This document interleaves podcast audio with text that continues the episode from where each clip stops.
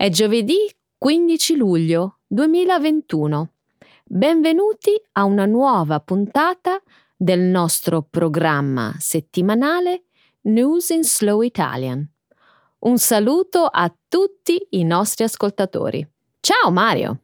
Ciao Carmen. Un saluto a tutti. Inizieremo la prima parte del programma con la discussione sulle nuove misure prese in Francia nei confronti delle persone non vaccinate. Queste misure sollevano un'importante questione sulla libertà di scelta rispetto al bene pubblico. Poi parleremo della crisi migratoria creata artificialmente dalla Bielorussia, che ha aperto i suoi confini con la Lituania. Nella sezione scientifica del programma, invece, discuteremo di uno studio in cui si parla di una connessione tra il clima e le dimensioni del corpo umano. Infine, commenteremo la finale del campionato europeo di calcio 2020 tra Italia e Inghilterra. Abbiamo vinto!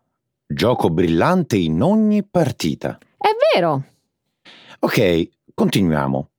Di cosa parleremo nella seconda parte della trasmissione? Nel segmento Trending in Italy vi racconteremo di Perdas de Fogu, un piccolo paesino della Sardegna che di recente è diventato il comune con il tasso di longevità più alto d'Italia. Poi ricorderemo una nota cantante, ballerina, attrice e conduttrice televisiva italiana che si è spenta la settimana scorsa, l'amatissima e indimenticabile Raffaella Carrà. Perfetto, iniziamo. Sì, non c'è motivo di aspettare. Su il sipario la Francia inasprisce le misure nei confronti delle persone non vaccinate contro il Covid-19. Lunedì sera il presidente francese Emmanuel Macron ha svelato misure radicali ideate per combattere l'aumento di infezioni da coronavirus. Macron ha dichiarato che la vaccinazione, per ora, non sarà obbligatoria per la popolazione, ma ha anche sottolineato che ci saranno restrizioni per coloro che non sono vaccinati. Nell'annuncio di lunedì, il presidente francese ha chiesto a tutti gli operatori sanitari di vaccinarsi entro il 15 settembre se non vogliono affrontare delle conseguenze. Martedì i media hanno iniziato a segnalare un aumento delle prenotazioni per la vaccinazione. Secondo il ministro della Sanità Olivier Véran, gli appuntamenti per la vaccinazione sono stati quasi un milione. Il presidente Macron ha dichiarato che sarà necessario un pass sanitario per partecipare a molti eventi su larga scala e anche per entrare in ristoranti, cinema e teatri. A partire da agosto il pass sanitario sarà richiesto per salire a bordo di treni a lunga percorrenza e di aerei. Carmen, il dibattito sulla libertà di scelta è iniziato. La scelta individuale e il bene pubblico sono sempre stati in un delicato equilibrio nel migliore dei casi. E difficilmente la situazione attuale si qualifica come migliore o addirittura buona. Giusto. Quindi pensi che questo sia un buon approccio e la maggior parte delle persone acconsentirà? Penso che la maggior parte delle persone ragionevoli lo farà, anche di più. Temo però che il 15 settembre sia troppo tardi, Mario. Il numero delle infezioni raddoppia ogni cinque giorni. Prima parlavi di delicato equilibrio. Non c'è nulla di delicato nel limitare la libertà di scelta. La libertà di scelta finisce quando le azioni di qualcuno mettono in pericolo gli altri, temo. Senti, non c'è niente di nuovo sulle vaccinazioni obbligatorie. È così che l'umanità ha vinto contro flagelli come la peste e il vaiolo. Lo so, lo so. Molti paesi richiedono vaccinazioni per consentire ai bambini di iscriversi a scuola. Non sono in disaccordo con te. Sto solo illustrando una mentalità in generale molto diffusa in Europa e particolarmente in Francia. L'Europa sosterrà la Lituania durante la crisi migratoria alla frontiera con la Bielorussia. Il 10 luglio Frontex, l'Agenzia europea della Guardia di Frontiera e Costiera, si è impegnata a rafforzare significativamente il suo sostegno alla Lituania nei prossimi giorni. L'annuncio è stato fatto a causa della crescente pressione migratoria al confine della Lituania con la Bielorussia. La Lituania sta cercando di contenere un flusso crescente di migranti attraverso la Bielorussia. L'anno scorso il leader autocratico della Bielorussia, Alexander Lukashenko, ha intensificato le repressioni politiche all'interno del paese. I leader dell'opposizione politica sono fuggiti in Lituania, la quale ha concesso loro asilo politico. L'Unione Europea ha imposto sanzioni alla Bielorussia. Ora la Lituania accusa la Bielorussia di inviare al confine profughi provenienti principalmente dall'Iraq, il Medio Oriente e l'Africa. A giugno il numero di attraversamenti illegali dal confine della Bielorussia a quello della Lituania è aumentato di sei volte. Il fenomeno è accelerato a luglio, il numero di migranti che sono entrati in Lituania dalla Bielorussia negli ultimi due mesi è 20 volte superiore a quello di tutto il 2020. Venerdì la Lituania ha iniziato a costruire una recinzione di filo spinato al confine con la Bielorussia.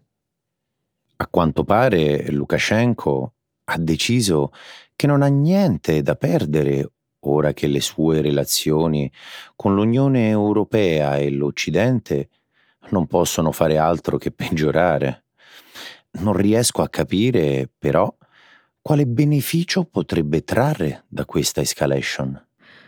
Penso che sia solo una vendetta. Lukashenko sta cercando di punire l'Unione Europea per le sanzioni contro il suo regime.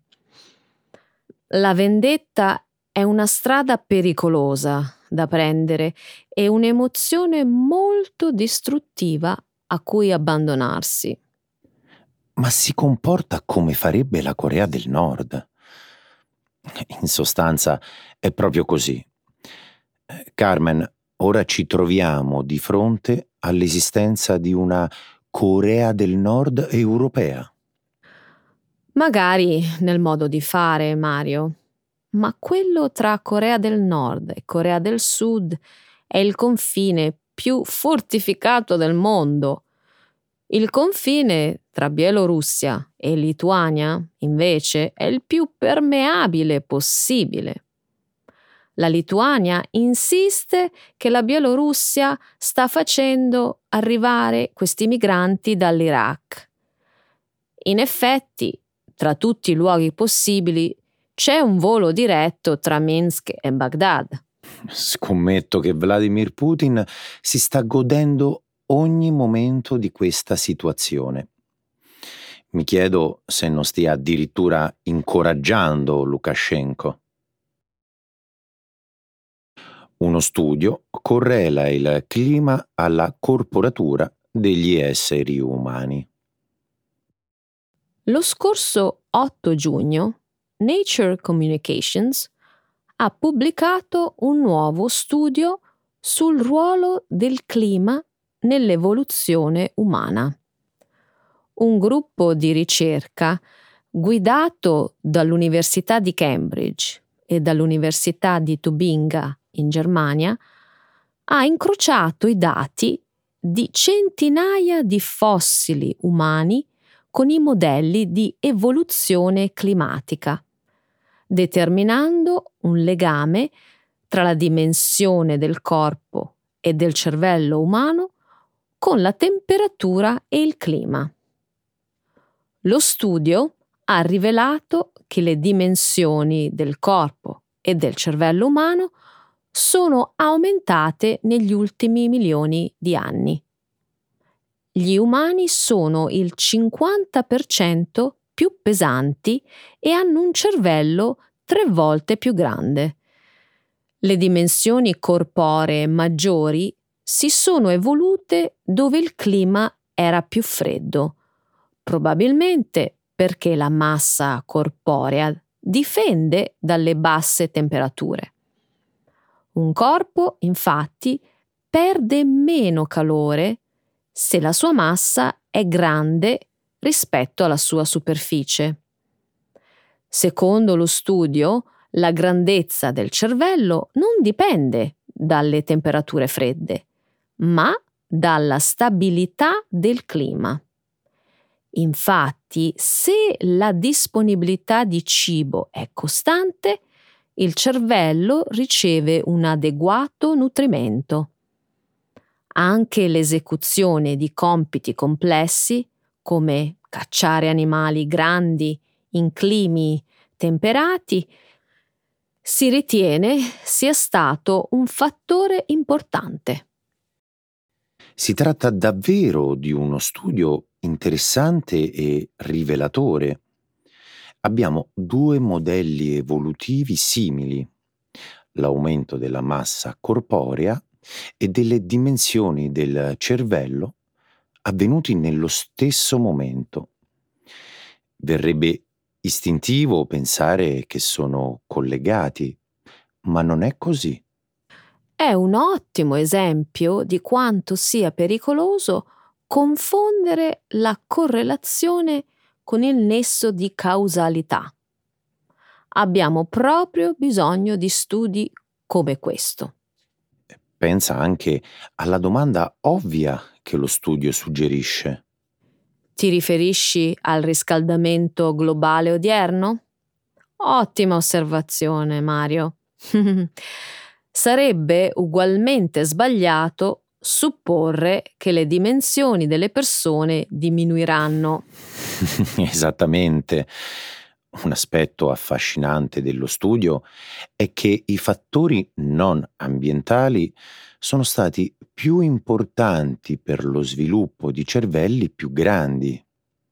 Le sfide cognitive di una vita sociale complessa sono probabilmente le più importanti ma questo studio indica che anche la diversa alimentazione è stata un fattore significativo. Certamente. Il legame con la nutrizione è l'aspetto che trovo più interessante. Abbiamo appena cominciato a capire quanto la dieta sia stata importante nell'evoluzione umana. La finale del campionato europeo di calcio 2020 è stata segnata da insulti razzisti nei confronti dei giocatori di colore.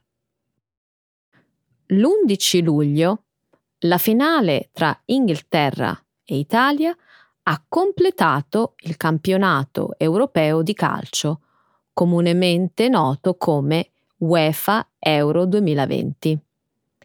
Il gol di Luke Shaw ha regalato all'Inghilterra un vantaggio iniziale.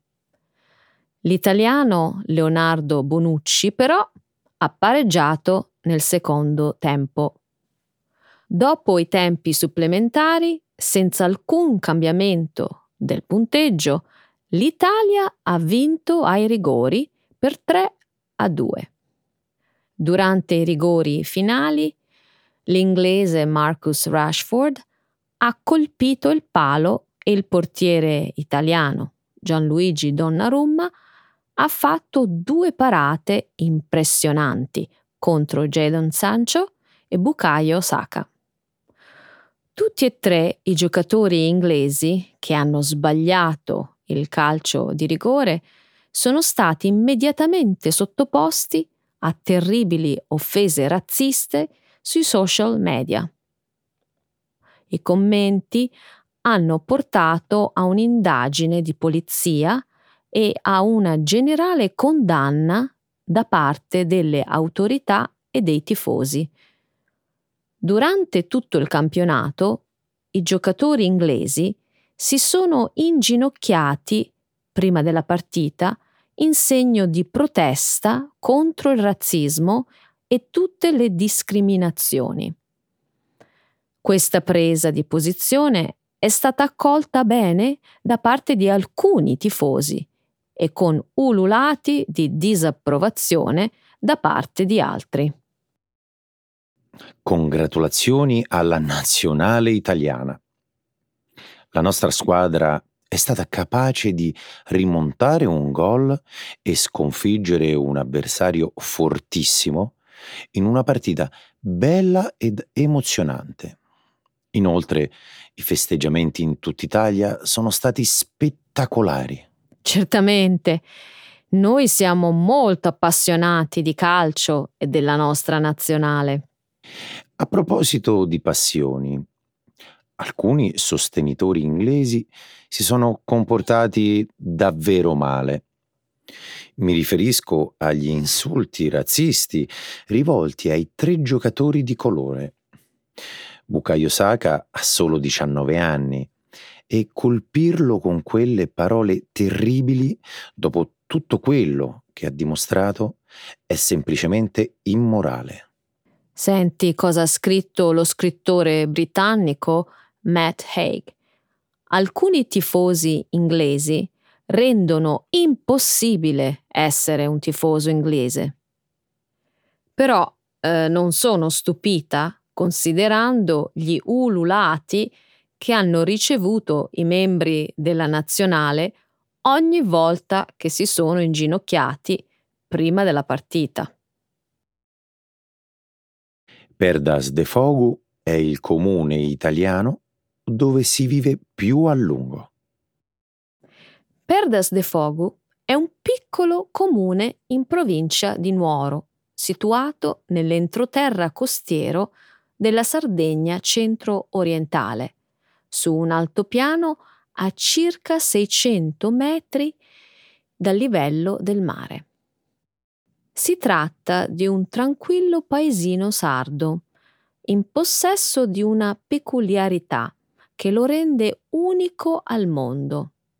Il Guinness World Records di longevità familiare. Il primato è stato raggiunto nel 2014 da un nucleo familiare composto da nove fratelli e sorelle, la cui età cumulativa arrivava a 837 anni, con una media di 93 anni a persona. Perdas de Fogo di recente ha battuto anche un altro incredibile traguardo. È diventato il comune con il tasso di longevità più alto d'Italia. Quest'ennesimo primato è stato raggiunto grazie a Federica Melis, un ex insegnante di scuola elementare che il 28 giugno scorso ha compiuto un secolo di vita. La signora Melis ha fatto così salire il numero di centenari in paese. Perdas de Fogu conta poco più di 1700 persone e di questi ben otto sono centenari, di cui quattro uomini e quattro donne. Beh, non mi sembrano tanti. Hai ragione. I centenari sembrano pochi in relazione alla popolazione. Tuttavia, se si va a guardare la media nazionale, si tratta di un numero altissimo. Il 30 giugno, un'esperta di demografia dell'Università Luis di Roma ha spiegato al giornale La Nuova Sardegna che a Perdas de Fogu c'è una presenza di centenari 13 volte superiore rispetto al resto d'Italia. Davvero? Non l'avrei mai immaginato. Spero che in paese abbiano celebrato l'anziana nonnina. Record come questi vanno festeggiati. Dico bene? Puoi dirlo forte.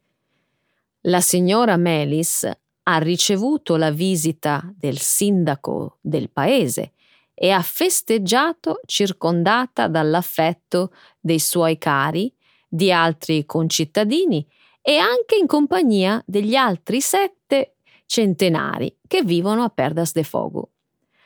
La notizia ha destato molta curiosità ed è stata riportata da molti quotidiani nazionali. Naturalmente. Come si fa a non restare affascinati quando si parla di persone che vivono da oltre un secolo? Basti pensare che la signora Melis, nata nel 1921, ha letteralmente visto cambiare il mondo con i propri occhi. Eh sì, l'esperta della Luis eh, di Roma ha anche spiegato perché questo caso di longevità è diverso da tutti gli altri. Voglio proprio sentire cosa ha detto. È risaputo che le donne vivono di più, eppure a Perdas de Fogo si registra un tasso di longevità maschile molto alto. Il rapporto tra uomini e donne è di uno a uno. E questo, secondo la studiosa, è un caso straordinariamente eccezionale. Eh, chissà quali fattori hanno contribuito nel far vivere queste persone tanto a lungo. Scommetto che c'entra sicuramente il patrimonio genetico. Hai ragione, ma non solo. Giacomo Mameli è un ottantenne che vive a Perdas de Fogo. Secondo lui, il segreto è la dieta sana, l'aria pulita e le sorgenti d'acqua del suo paese. Inoltre, gli anziani sarebbero anche instancabili camminatori e avrebbero una vita sociale molto attiva. Quasi tutti gli anziani vivono nelle case dove sono nati, ha raccontato Mameli, c'è solidarietà, nessuno resta solo. Ecco, forse è proprio questo l'elisir di lunga vita degli abitanti di Perdas de Fogu. Un senso di comunità molto forte. È morta Raffaella Carrà, icona della televisione italiana. Lunedì 5 luglio si è spenta a Roma Raffaella Carrà, celebre cantante, ballerina, attrice e conduttrice televisiva. Aveva 78 anni e solo pochi intimi sapevano che era malata. Per il nostro paese, che l'ha tanto amata, la notizia della sua inaspettata scomparsa è stato un duro colpo al cuore. La stampa e le televisioni hanno speso fiumi di parole per ricordare la storica regina dell'intrattenimento. che fu anche pioniera femminista e icona LGBT a livello internazionale, tanto da meritarsi il riconoscimento World Pride che le fu assegnato nel 2017 a Madrid. Raffaella Carrà ha avuto una carriera molto lunga. È salita alla ribalta nel 1970 con il varietà Canzonissima, una popolare trasmissione canora televisiva trasmessa dalla RAI. La Carrà condusse lo show insieme a Corrado, un altro noto personaggio dell'epoca. Durante i titoli di testa cantava e ballava sulle note di Ma che musica maestro, sigla di Canzonissima e il suo primo singolo. La canzone ebbe un notevole successo commerciale e fu il primo di una lunga serie di brani che, nel corso degli anni, contribuirono a renderla ancora più popolare. Quell'edizione di Canzonissima rimase memorabile anche per un altro motivo. Ti riferisci allo scandalo dell'ombelico, vero? Esatto. Raffaella Carrà ballava indossando abiti di scena a due pezzi che lasciavano scoperta la pancia. Per gli usi e i costumi del tempo era una novità e molti la considerarono un'oscenità. Il Vaticano, e alcuni dirigenti conservatori della RAI ne furono sconcertati, ma ciò non impedì alla soubrette di essere scritturata anche nell'edizione successiva di Canzonissima. Beh, se vogliamo raccontarla tutta questa storia, quello che le capitò nell'edizione del 1971 fu ancora più rocambolesco Assolutamente. Raffaella Carrà, insieme al ballerino Enzo Paolo Turchi, portò in scena la coreografia del singolo di stampo jazz Tuca Tuca, una delle sue canzoni più note. Nel testo compaiono espressioni come mi piaci, ti voglio e quando ti guardo sai cosa voglio da te. Contestualmente alle parole del brano, la Carrà mostrò alle famiglie un ballo, durante il quale sfiorava con la punta delle dita varie parti del corpo del compagno di danza. E ancora una volta fu scandalo. Eh sì, per farla breve, la trasmissione rischiò di essere oscurata fu salvata grazie all'intervento del celebre attore Alberto Sordi, il quale, ballando insieme a lei in televisione, contribuì a sdoganare il Tuca Tuca. Raffaella Carrà è stata davvero un fenomeno televisivo. Il 5 luglio il quotidiano britannico The Guardian ha ricordato la star italiana riportando una frase tratta da un vecchio articolo del settimanale L'Espresso del 1984 che riassume tutta la sua grandezza. Ti ricordi cosa diceva? Certo. Raffaella Carrà, scrisse L'Espresso, è più applaudita del Pertini, più costosa del Michel Platini, e più miracolosa del Padre Pio. Credo che la popolarità della Carrà fosse dovuta al fatto che piacesse indistintamente a tutti gli italiani, donne, uomini, giovani, anziani e bambini. E come hai detto tu prima, era anche un'icona LGBT. Vero. Nel mondo dello spettacolo non è facile riuscire a raggiungere un livello così alto di gradimento. Per questa ragione la sua scomparsa ha destato in tutto il nostro paese un'enorme tristezza.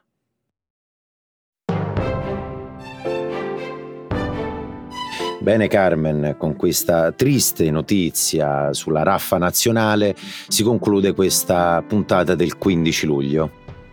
Eh sì, che tristezza, ma ci rivediamo la prossima settimana. Ciao Mario. Ciao.